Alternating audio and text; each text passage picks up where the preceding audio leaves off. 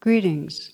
We offer these podcasts freely, and your support really makes a difference. To make a donation, please visit tarabrach.com.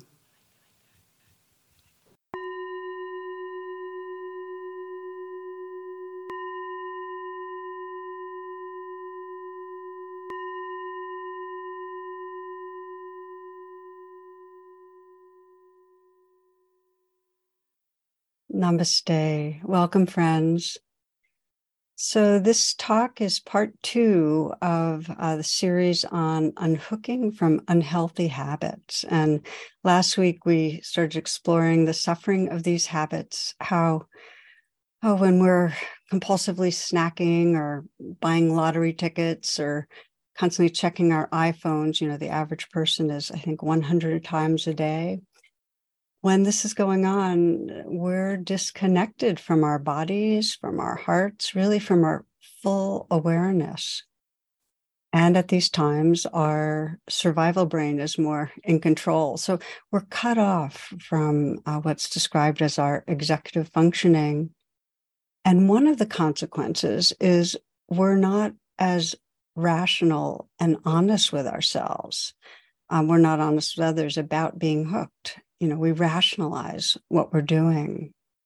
Classic example is a guy who's at a bar and he orders a drink and he puts it aside. He then orders another drink. He drinks it. The bartender gets curious and says, Well, why are you just wasting the drink? And the man said, Because the first drink is the one that leads to all the problems.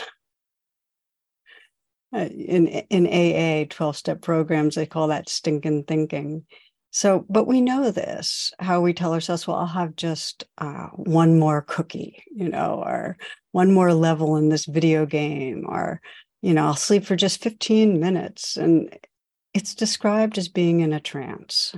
We're driven to seek out relief or seek out pleasure and we're not fully here and uh, the Zen master Ryokan shared advice that I that I spoke of last week, which is if you want to find the freedom, stop chasing after so many things. So a, friend uh, in the last week sent me a cartoon, and it has a dog in a business suit walking along with his human associate, and he says to the guy, Well, I got into this human realm to find purpose. But this whole thing is just an elaborate version of fetch. And so it is, you know. And I, I really think that one of the most basic understandings of a path of healing and a path of freedom is that we're releasing the habits, the physical, mental, behavioral habits that keep us from presence, from being right here, fully right here. We're releasing the habits that keep us from our full capacity to love, our full awareness. So there are a whole range of helpful approaches that we can't possibly cover in these talks, you know, cognitive behavioral therapies and somatic therapies and the variety of different addiction programs and behavioral trainings. But what we're addressing here is how arousing mindfulness and compassion is essential to any approach we take in unhooking from unhealthy habits. And so, in that spirit, I've invited those of you that are interested to use these weeks, to use this time to choose a habit uh, you'd like to unhook from and deepen attention to it. And I suggested ideally to do this with a friend or a group of friends. And I wanted to just take a few moments on why that matters. Addiction, as we're going to be exploring, is driven by the pain of disconnection. So, an essential element in healing is our relationships with each other.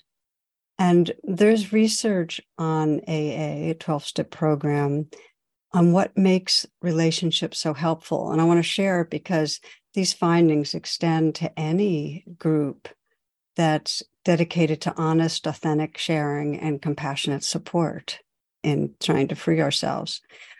So, one piece is that being in the company of others, people realize, well, what's going on is not a personal flaw. You know, we're we're in it together. There's less shame.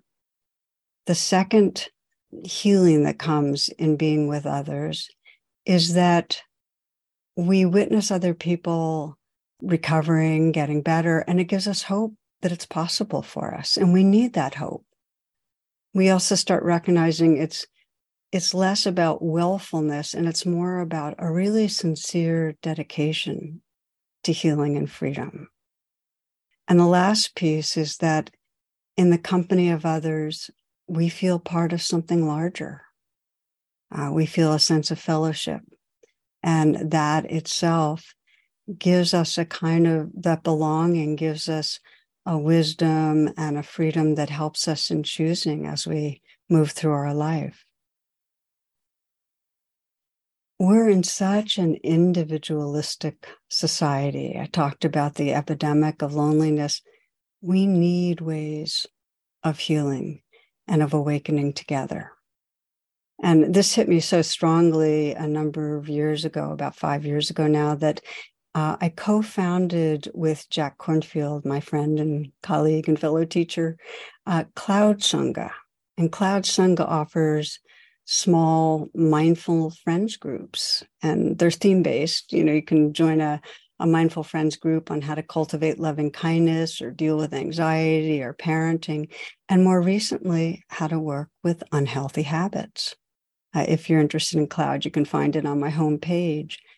Because so many people report the healing that comes when there is that intimacy of that fellowship that spiritual fellowship of waking up together so that that's one possibility you can explore, or as mentioned last week, connecting with your own friends in an intentional way. Or it may be a 12 step program or some other group that's consciousness based that's a fit. Okay, so in these two talks, I'm describing harmful habits broadly as addictions. And by that, I mean habits that we know are not good for us, but are hard to stop. And just to name, naturally, there's great range of degrees of harm, um, say from compulsively reading romance novels to regularly taking cocaine. Um, and many have found the word addiction really useful, saying, okay, I'm addicted to this whatever the harmful behavior is, because it allows them to really acknowledge, wow, I'm not able right now to choose differently. I'm drawn to exploring this with you because addiction is skyrocketing, you know, and when we're hooked, it feels so personal. It feels like my fault, my flaw, and it's not. It's a societal suffering. It's a societal suffering that's driven by pervasive feelings of disconnection. That is the real disease. As we really consider it, connection, it's our deepest source of pleasure. Um, all wanting, all desire is for the pleasure of some experience of connection, whether it's physical, mental, emotional, or spiritual. And in Buddhism, the teachings really are about how to relate wisely to desire, to wanting when it arises.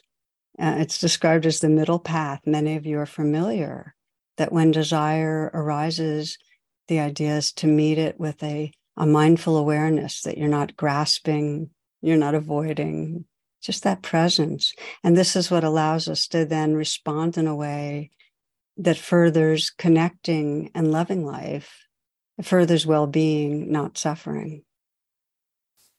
I love the uh, cartoon image where there's a uh, a dog and it's dreaming and it says Zen dog dreaming of a medium sized bone. and that's what you see a medium sized bone. So, and as we know, when our version of the bone appears, you know, my latest bone is chocolate truffle cashew based ice cream. and the portion's not always modest. So, um, and I hope I haven't ruined anybody's abstinence by mentioning it. It is a pretty, uh, pretty seductive sweet. So, okay, another story of a, a man goes to a psychiatrist and the psychiatrist says, Well, what brings you here? And the man says, Well, I like pancakes. Psychiatrist says, That's not a problem. I like pancakes. And then the guy gives him a real conspiratorial look and he says, Really? Come on over to my place. I have a whole closet full. so, what is it that makes the middle way, you know, wise relating with wanting so difficult? I mean, how come we get hijacked by craving, grasping, mindfulness going out the window? I mentioned last week the trance of the, the hungry ghost. So, bottom line is we get susceptible when we feel disconnected. Again, it's helpful to consider that we experience connection when we feel nourished, when we feel safe, when we feel loved, when we feel valued. These are all dimensions of feeling belonging to life, connected. And when we're unable to meet these basic needs, to be nourished, saved, loved, valued, when we're unable to meet them, that stress, that anxiety, it drives us to substitute rewards. If we don't feel loved, we go for love in a different form. And when it's repeated over and over again, we get hooked. We get addicted to the substitute. So there's nothing wrong with liking our bone. The trouble only arises when it's become a substitute for a deeper need. You know, there's that mem that, you know, when women get anxious, they eat or shop. And when men get anxious, they attack another country. So we run into trouble when we go for substitutes. And the greater the stress of disconnection, the more susceptibility to addiction. And we're going to spend some time with that. For one person I worked with some years back, uh, name's Fran. Her mother was an alcoholic and also bipolar. And very early years, her mother was quite abusive and neglectful, and then left the marriage, left completely, you know, just abandoned them.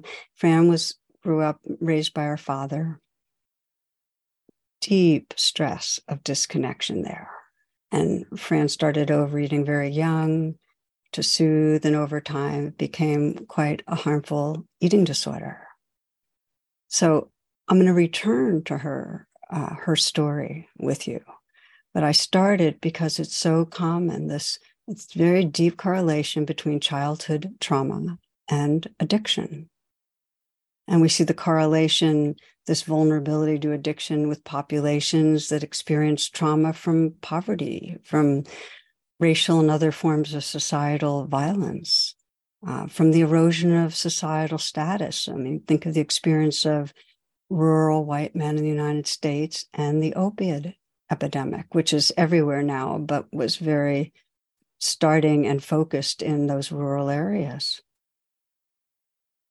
Speaking broadly, any of the wounds of disconnection, whether it's coming from not feeling seen and understood, feeling neglected, feeling judged, feeling controlled, feeling suffocated, any of the wounds of disconnection charge up our wanting that then gets fixated on substitutes, harmful habits. There's uh, Professor Peter Cohen who writes If we can't connect with each other we will connect with anything we find the whir of a roulette wheel or the prick of a syringe. He says we should stop talking about addiction altogether and instead call it bonding. A heroin addict has bonded with heroin because she couldn't bond as fully with anything else.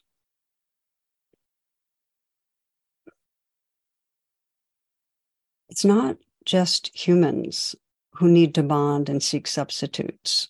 And there's been a lot of research on other uh, forms of life. Fruit flies are an interesting example. Research shows that male fruit flies who were rejected by females because the females had already mated drank significantly more alcohol than those who were able to mate freely. I just shared this with a, a single friend who said, Oh, great. Every time I late night snack, I'm going to see myself as a fruit fly. you know, so, so to, to continue on the side of uh, to do with research, it shows that when we do have major stress, that stress of disconnection, it creates biological changes in the brain. And the key one is fewer dopamine receptors. Now, dopamine is the primary neurotransmitter involved with reward pathways. So, fewer receptors, that means we're more driven to seek substitute rewards to compensate. The drive is stronger to increase pleasure and reduce pain. So I want to slow down here for a moment. You know, I think of Fran addicted to overeating, hating herself for it. I think of how many of us humans grow up with either generational trauma or poverty, racial um, violations, different types of abuse.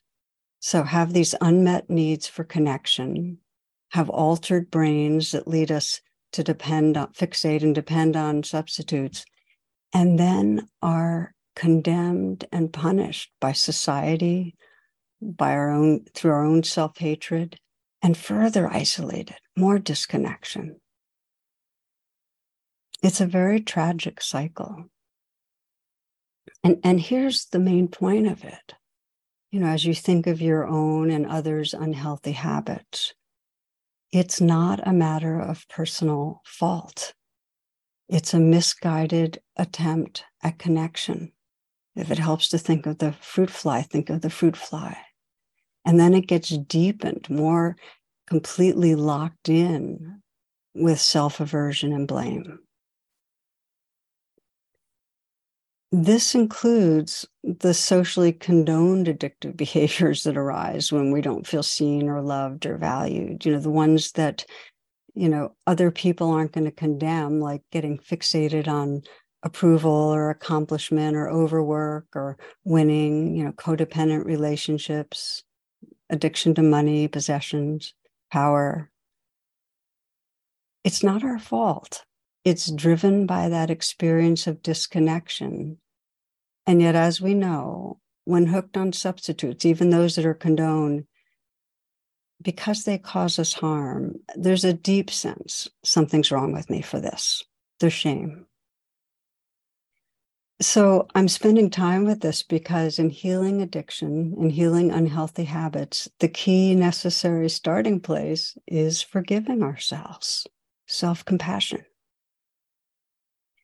I've definitely seen this with myself, whether it's been for overeating or undereating or overworking or obsessing and more. I could name all sorts of ad- different levels of addictions. I've seen it with countless students and family and friends, the beginning of healing is relating to our inner life with acceptance, with kindness, with compassion. So let me let me move forward on Fran's story. First months in Overeaters Anonymous, 12 step program, really helpful. The support of others, she felt like I'm not alone. But when she'd hit a really strong stressor, she'd go into a binge and then afterwards hate herself. She just felt weak. She used words like gross, disgusting, shame. We met after one of those binges and we we started doing some practice together. And I had to remember the moments before the binge when she felt most compelled and I asked her, you know, that where she just couldn't stop. She couldn't choose differently. And I said, What were those moments like? Because she was more aware of those moments. I mean, she had an intention not to binge. And she said the feelings was, it's too much. This is intolerable. This I'm anxious. I have to get away from it. There was no sense of choice. It was kind of powerless or helpless to do otherwise.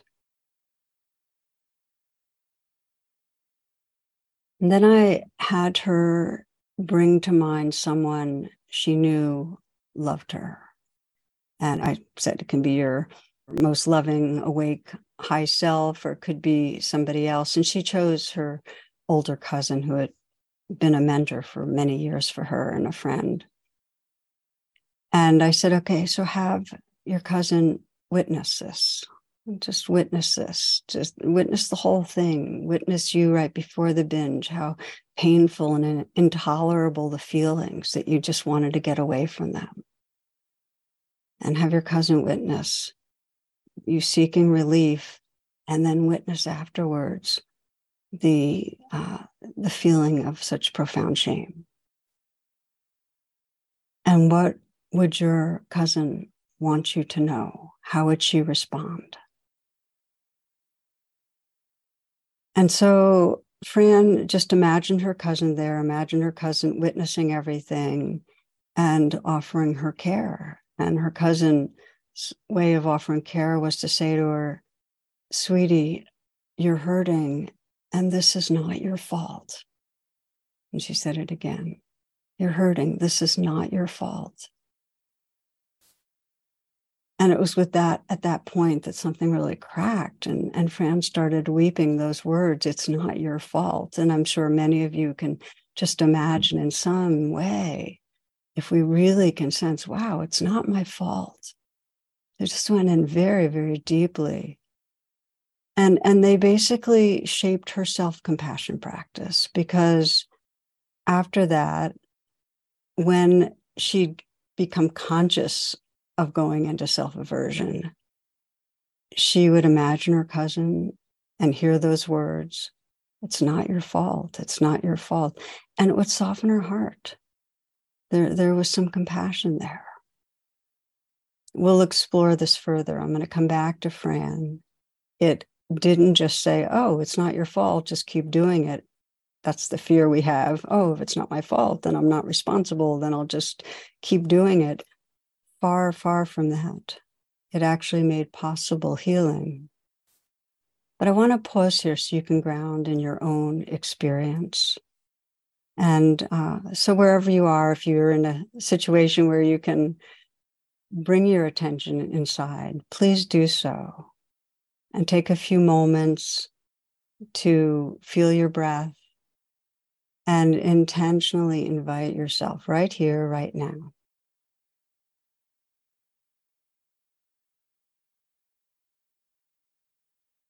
And you might bring to mind the unhealthy habit you'd like to have more freedom around, where you get stuck either overeating food or taking too much of another substance. Maybe it's online shopping or video games or romance novels or too much sleep. Maybe it's that you stay up too late at night seeking approval, whatever it is. Just bring to mind the behavior and bring to mind a recent time when uh, it took over and you couldn't choose otherwise.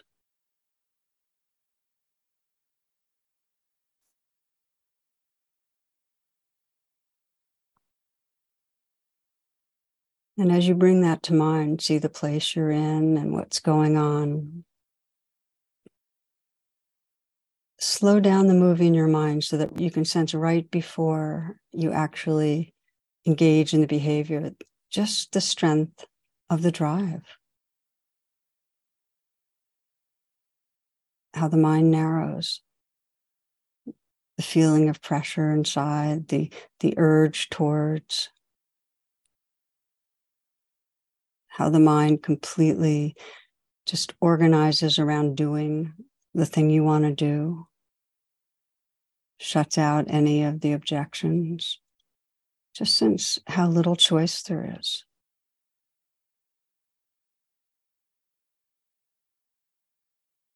And then sense how afterwards, or maybe it's now looking back, how you're relating to the self that got caught. And to the degree that you can see that, the judgment, maybe, the aversion, maybe the belief, I'm so weak, or I'm flawed, or I should be able to do it differently. And just sense the pain of that, being at war with yourself, how that hurts.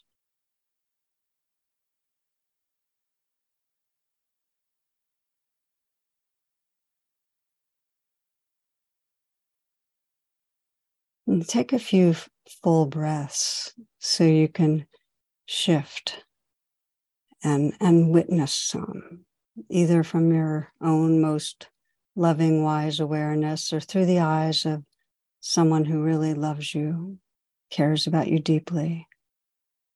And just witness through those eyes what you were just reflecting on. You might put your hand on your heart as you do so just acknowledging the strength of the drivenness, the strength of the urge.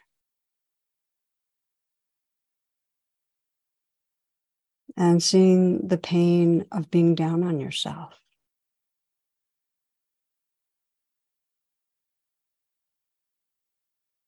How that affects you to be living with a sense of falling short, of failing,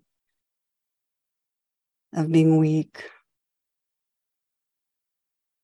and just offer the message from that wise witnessing place that will most serve you. It might be, it's not your fault. It might be, this hurts. And I care about the suffering. In some way, just sending that message of kindness inwardly.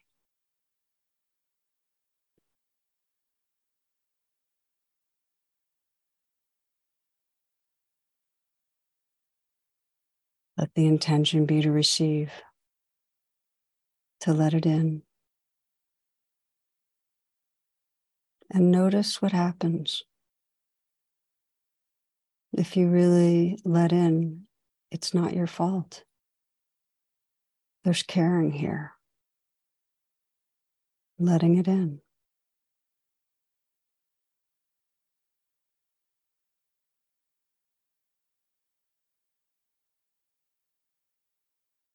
As you're ready, you might take a few full breaths and sense the possibility of, as you move forward in these days and weeks, of turning more and more in the direction of self compassion. When we're caught in unhealthy habits, we're in a trance and it cuts us off from our hearts and it cuts us off from our wisdom. Last week, I talked about the circle of awareness. You might remember that big circle with the line going through it, and everything that's below the line is outside of our conscious awareness. Everything that's above the line is in awareness. And what we don't see, what we haven't seen and felt, actually controls us. It controls us. So we need to bring above the line uh, the feelings of self judgment and often the beliefs that are going with it, which is we have a belief we should be able to control this. Just check inside. Some might remember the Bob Newhart skit, real famous one where a woman goes to a therapist and her harmful habit that she's bringing to the therapist is this obsessive repeating thought. She has this fear of being buried alive in a box. So he's the therapist and he asks her a bunch of questions about her her problem and he says, "Okay, I have a path of healing for you." And she's really eager and grateful to hear it because she's been suffering. And he looks at her and then he screams at her, "Just stop it." and she says, "What?" And really aggressively he says, "Stop it.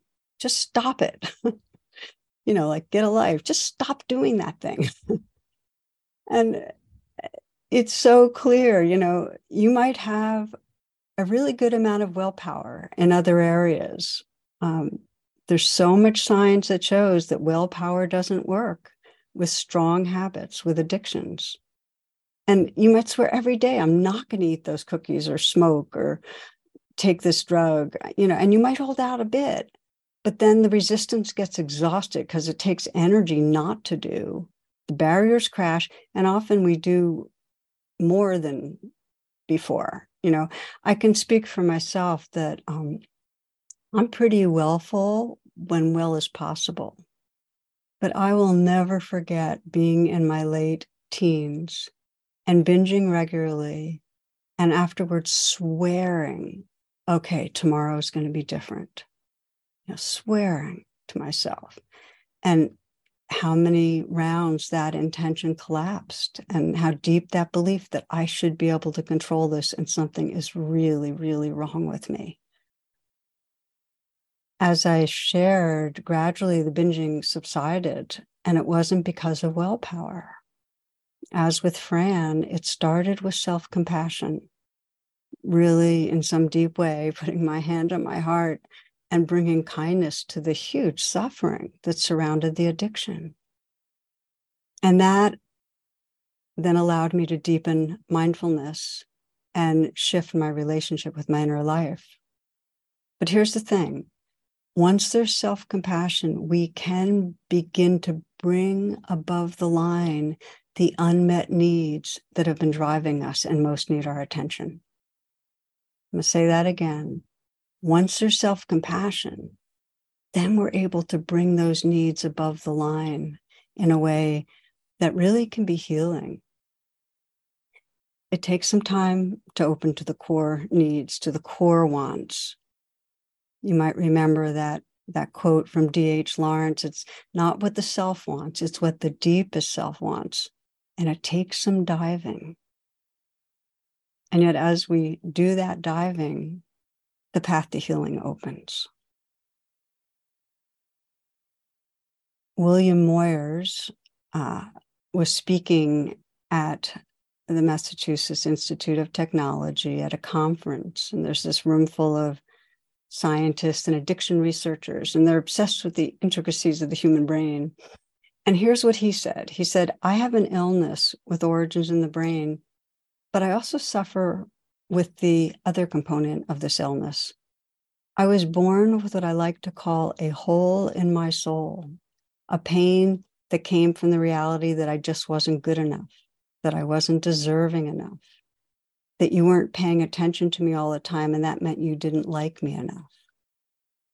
So the conference room was qu- totally quiet.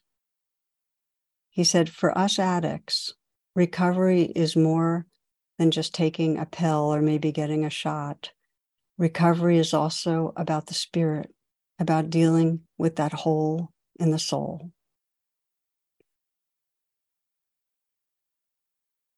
So I share this because to heal, we need to respond to that hole in the soul, to the, the core needs for connection that haven't been met. It's the only pathway to a full awareness, aliveness, and sense of spirit. And so here I'd like to come back to Fran. Um, she had been spending months emphasizing self compassion, and that did set her up to go deeper, to tend to the core wounds with mindfulness and compassion. And we use rain because rain is such a valuable tool for applying mindfulness and compassion to particular areas of challenge. RAIN is recognize, allow, investigate, and nurture. And that brings together the basic components of mindfulness and compassion. And we started by recalling a recent relapse. It happened, uh, she was anxious about her father and stepmother visiting. And while she was cleaning the house to prepare for them, she had this extended binge on cereal and ice cream. And so we went right to the moments before she started that. And the R of rain recognized was recognizing anxiety. She's really anxious. The A of rain is allowing that anxiety to be there. The I of rain, I asked her, well, what were you believing in those moments? And she said, Well, they'll compare me to my siblings uh, and not like being here. You know, my pullout's not comfortable. I can't cook. And we went deeper. This is investigate, really finding out what's there. And under the anxiety, there was hurt. And she could feel this tightening in her throat. Nobody ever really wants to be around me. I'm too sensitive. This is, she said, she's hurt waiting to happen, the words from her older brother. And then she went on investigating. I don't want to be with me. Who wants to be with that feeling of a scared, weak, vulnerable person? And so I invited her to continue investigating and get very close in with the part that felt that way. And she had tears and said, From that part, I'm utterly alone. I'm helpless. I've been abandoned. I'm terrified. This is the hole in the soul, the disconnection.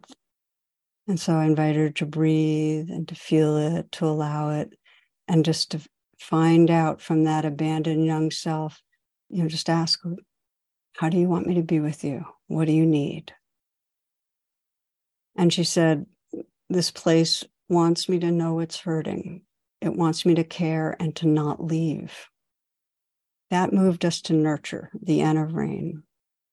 And, you know, I invited her, you know, to just sense her kindest, wisest, inner being and said, Well, how do you want to respond to that abandoned part? So she sat taller, she took some a few breaths to really inhabit that loving witness. And she said, I want to assure the part that I care. And she just said to her in her life, I care. I just can't stay with the feelings for too long. I may leave, but I'll do the best I can. And we checked in with that inner part, and that young place received that honest caring, something softened.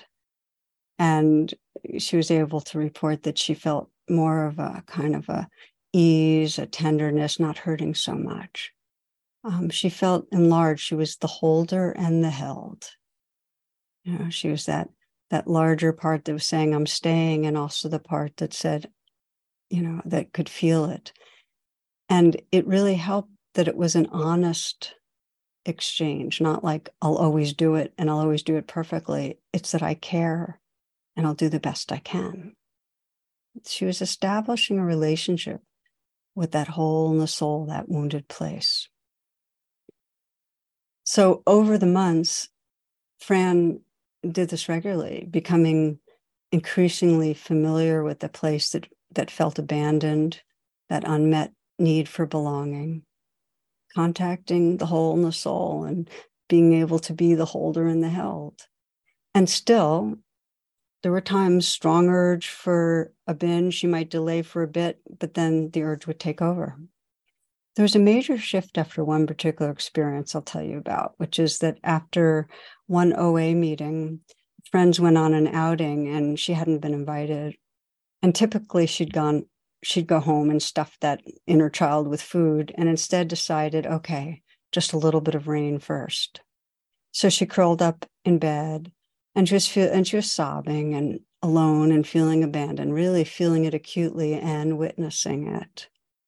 And with the N of rain, her heart really opened to that young child. And she started whispering to herself, I want to be with you.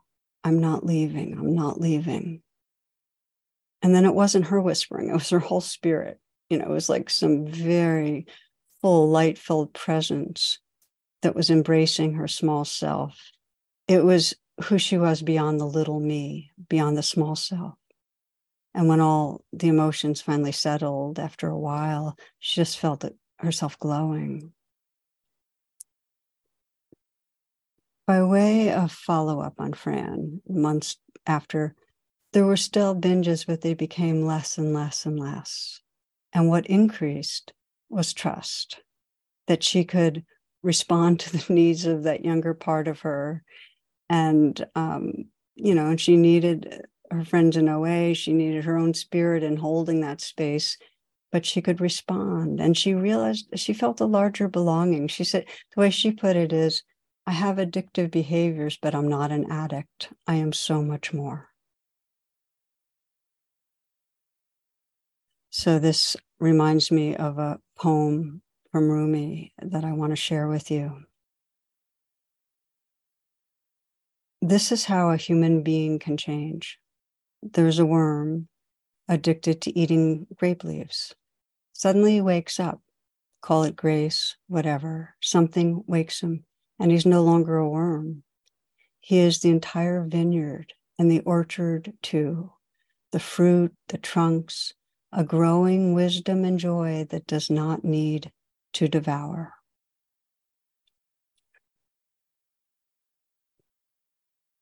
The grace Rumi talks about is awareness. It's the awareness that's our source and lives through all of us. That's what heals. It's not willpower, it's awareness. Some of you might be listening thinking, well, when I think of my version of being addicted to eating grape leaves, I don't have much access to that awareness. I just feel completely caught and very far from that grace.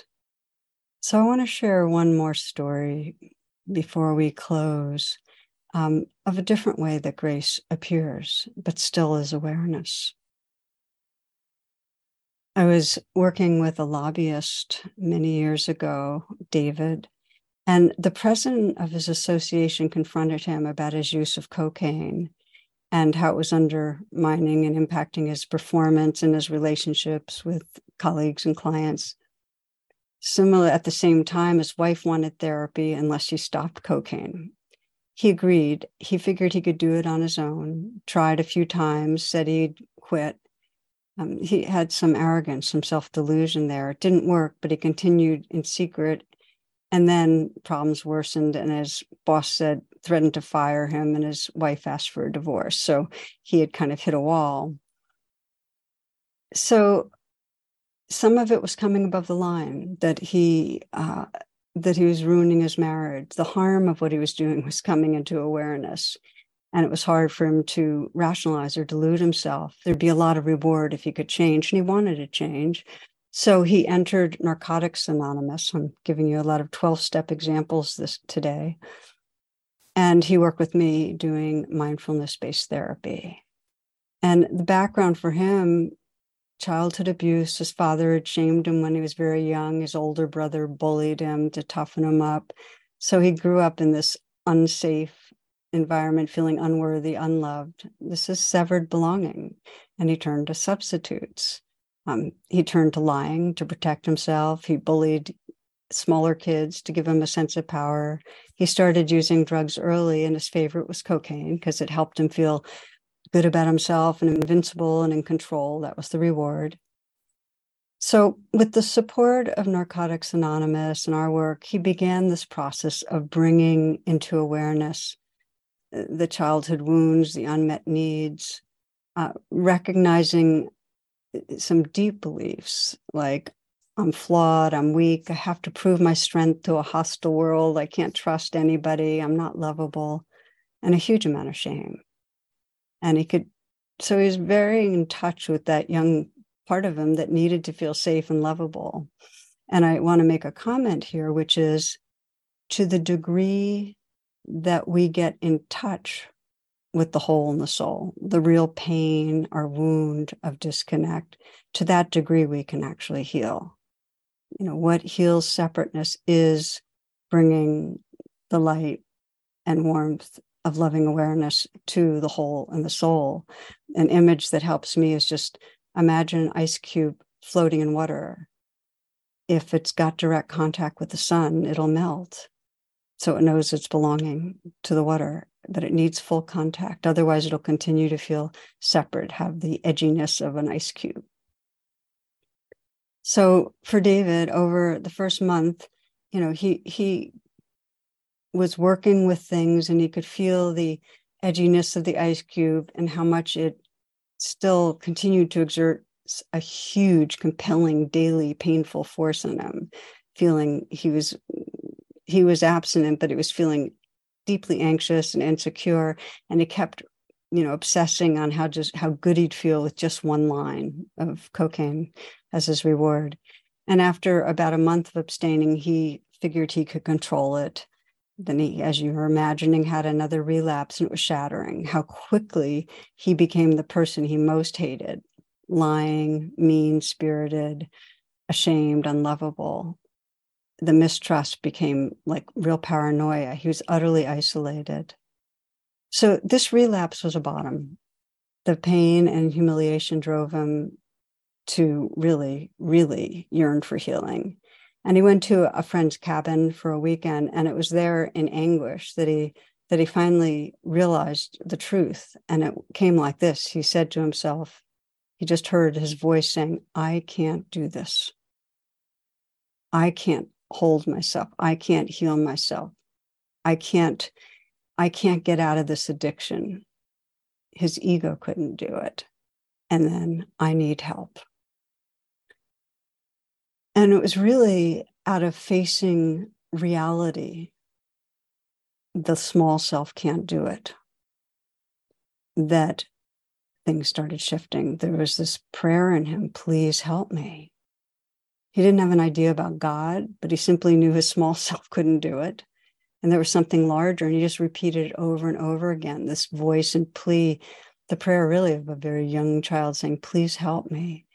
And with that, some tightly clenched fist of ego started opening. There was a surrendering. And in the space that opened up, there could be the uh, flow and unfolding of warmth and light. He really he, he had a kind of relaxing and peace he hadn't ever touched, belonging to something larger, a larger field of radiance, something very tender and infinitely sweet and he knew that this is what I've always wanted. This is what he had always wanted. This is what the substitutes are trying to get him. And he started saying in his mind a mantra he'd heard in a program with others not my will, my heart's will. Not my will, my heart's will. It's like that shift from the ego thinking it can do things to a kind of surrendering to what the spiritual heart really yearns for. And that's what he kept repeating in the days and weeks to come and kept practicing bringing that raw pain of separation into awareness and praying. Prayer. It was the beginning of belonging that you know, how John O'Donohue might says that I love this, which is that uh, prayer is the bridge between longing and belonging.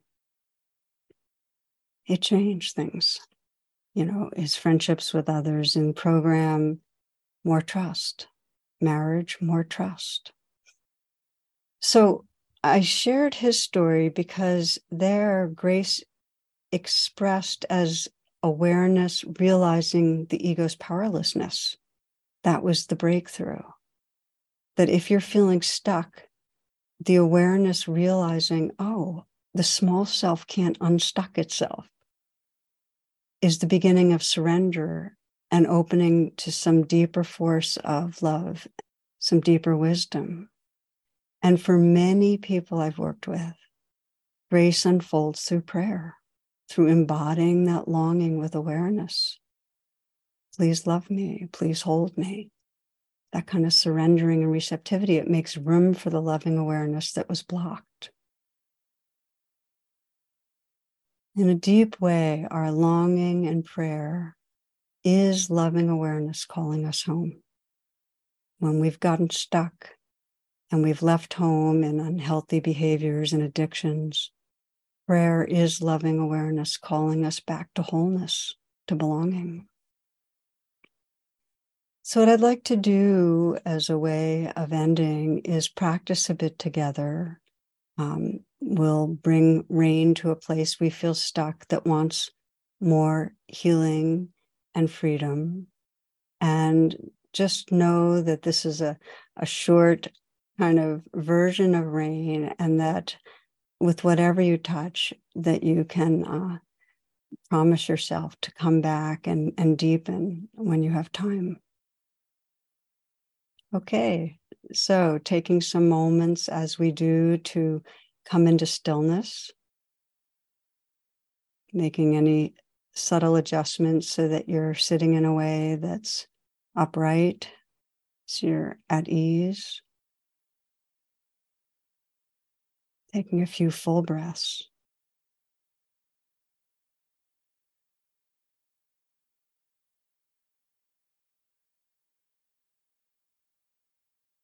And bringing to mind a behavior that feels unhealthy, behavior that you feel stuck in repeating, and bringing in particular a recent time in mind.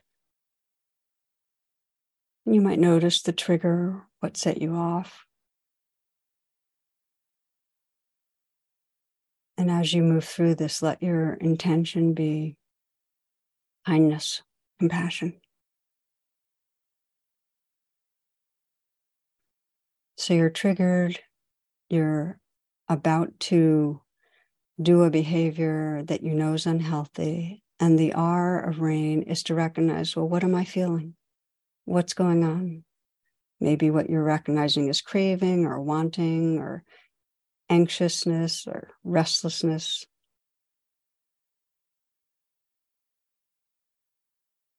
What is it that is most predominant?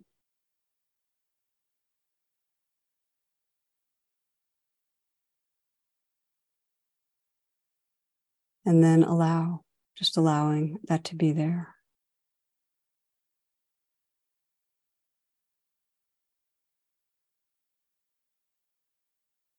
Investigate. Investigating, well, what am I believing? What is it you're believing about yourself, about what you need, about what will make you feel better, about how you should be?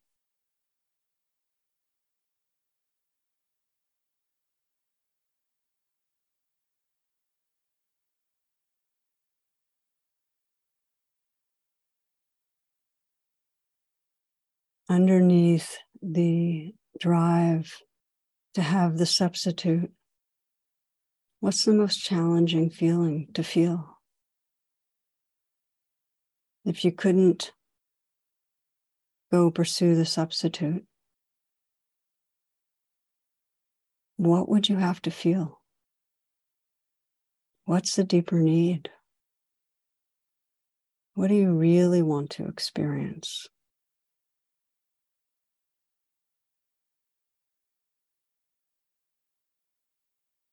If you go right to the place of most vulnerability inside you, whether it's a place that feels abandoned or unseen or unloved, go inside it so that you can actually express what it needs. Maybe you can explore prayer, prayerful expression. Please love me. Please hold me. Please accept me. Please take care of me. Please may I feel belonging.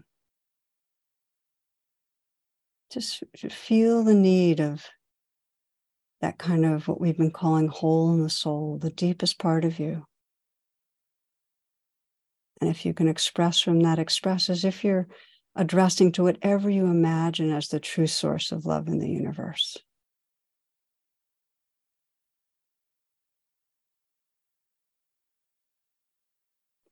Please love me. Please help me. Please hold me. Please accept me. Please take care of me. Please may I feel belonging. So, feeling that longing, the unmet need. And now, as that we turn to nurturing. Just imagine that you are receiving what you need, sense that wise, loving part of you offering what's needed, or some other source in the universe, a friend, a spiritual deity, the natural world offering to you what's needed. The loving, the accepting the company, the forgiveness. And let your intention be to receive, to experience exactly what you long for.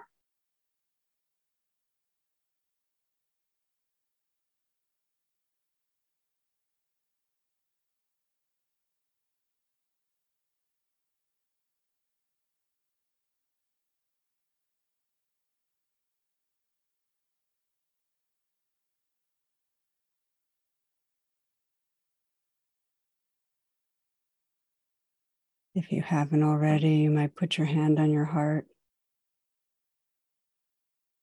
Let that deepen the presence, deepen the offering of care, deepen your capacity to receive.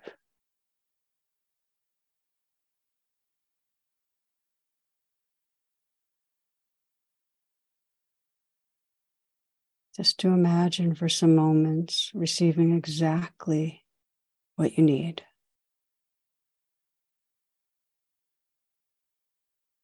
Perhaps it's a sense of being bathed in light, in warmth,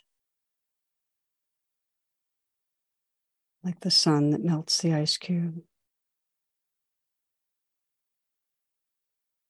And maybe there is a sense of dissolving, relaxing into something larger. Feeling you're the holder and the held.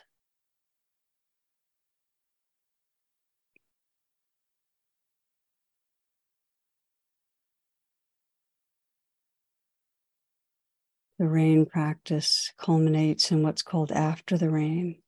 We just rest in the presence that's here. Noticing the difference between this presence right now and the driven self at the beginning. Just notice if there's more space, more tenderness, more awake. And you can trust that each time you come above the line, each time you attend to the the drivenness and to the beliefs, and most deeply to the hole in the soul, that deep wound, you're building the capacity to access your wise heart, to access more choice, more freedom.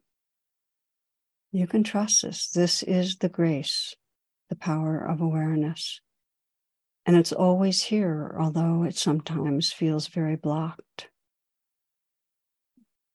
This awareness is what allows us to become, as Rumi writes, the entire vineyard and the orchard too. The fruit, the trunks, a growing wisdom and joy that does not need to devour.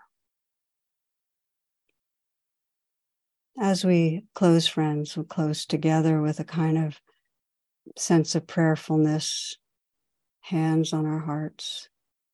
Just reminding yourself of what you want to unhook from. And in a very simple way, feeling your aspiration, your heart's willingness, your sincere dedication to healing and freeing your spirit.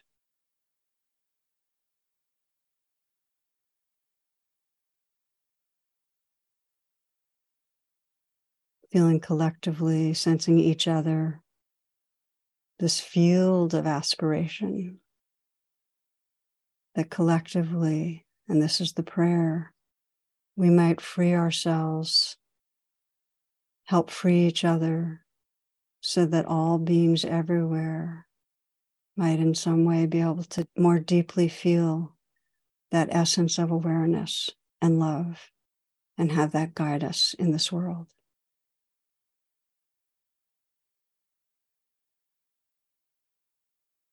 Thank you, friends. Thank you for your presence, for your care, for your company. Love to each.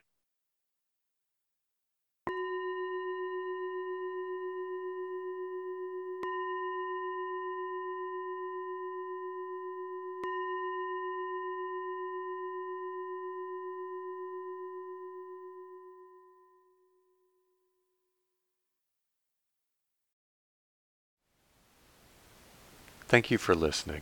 To learn how you can support the teachers and Dharma Seed, please visit dharmaseed.org slash donate.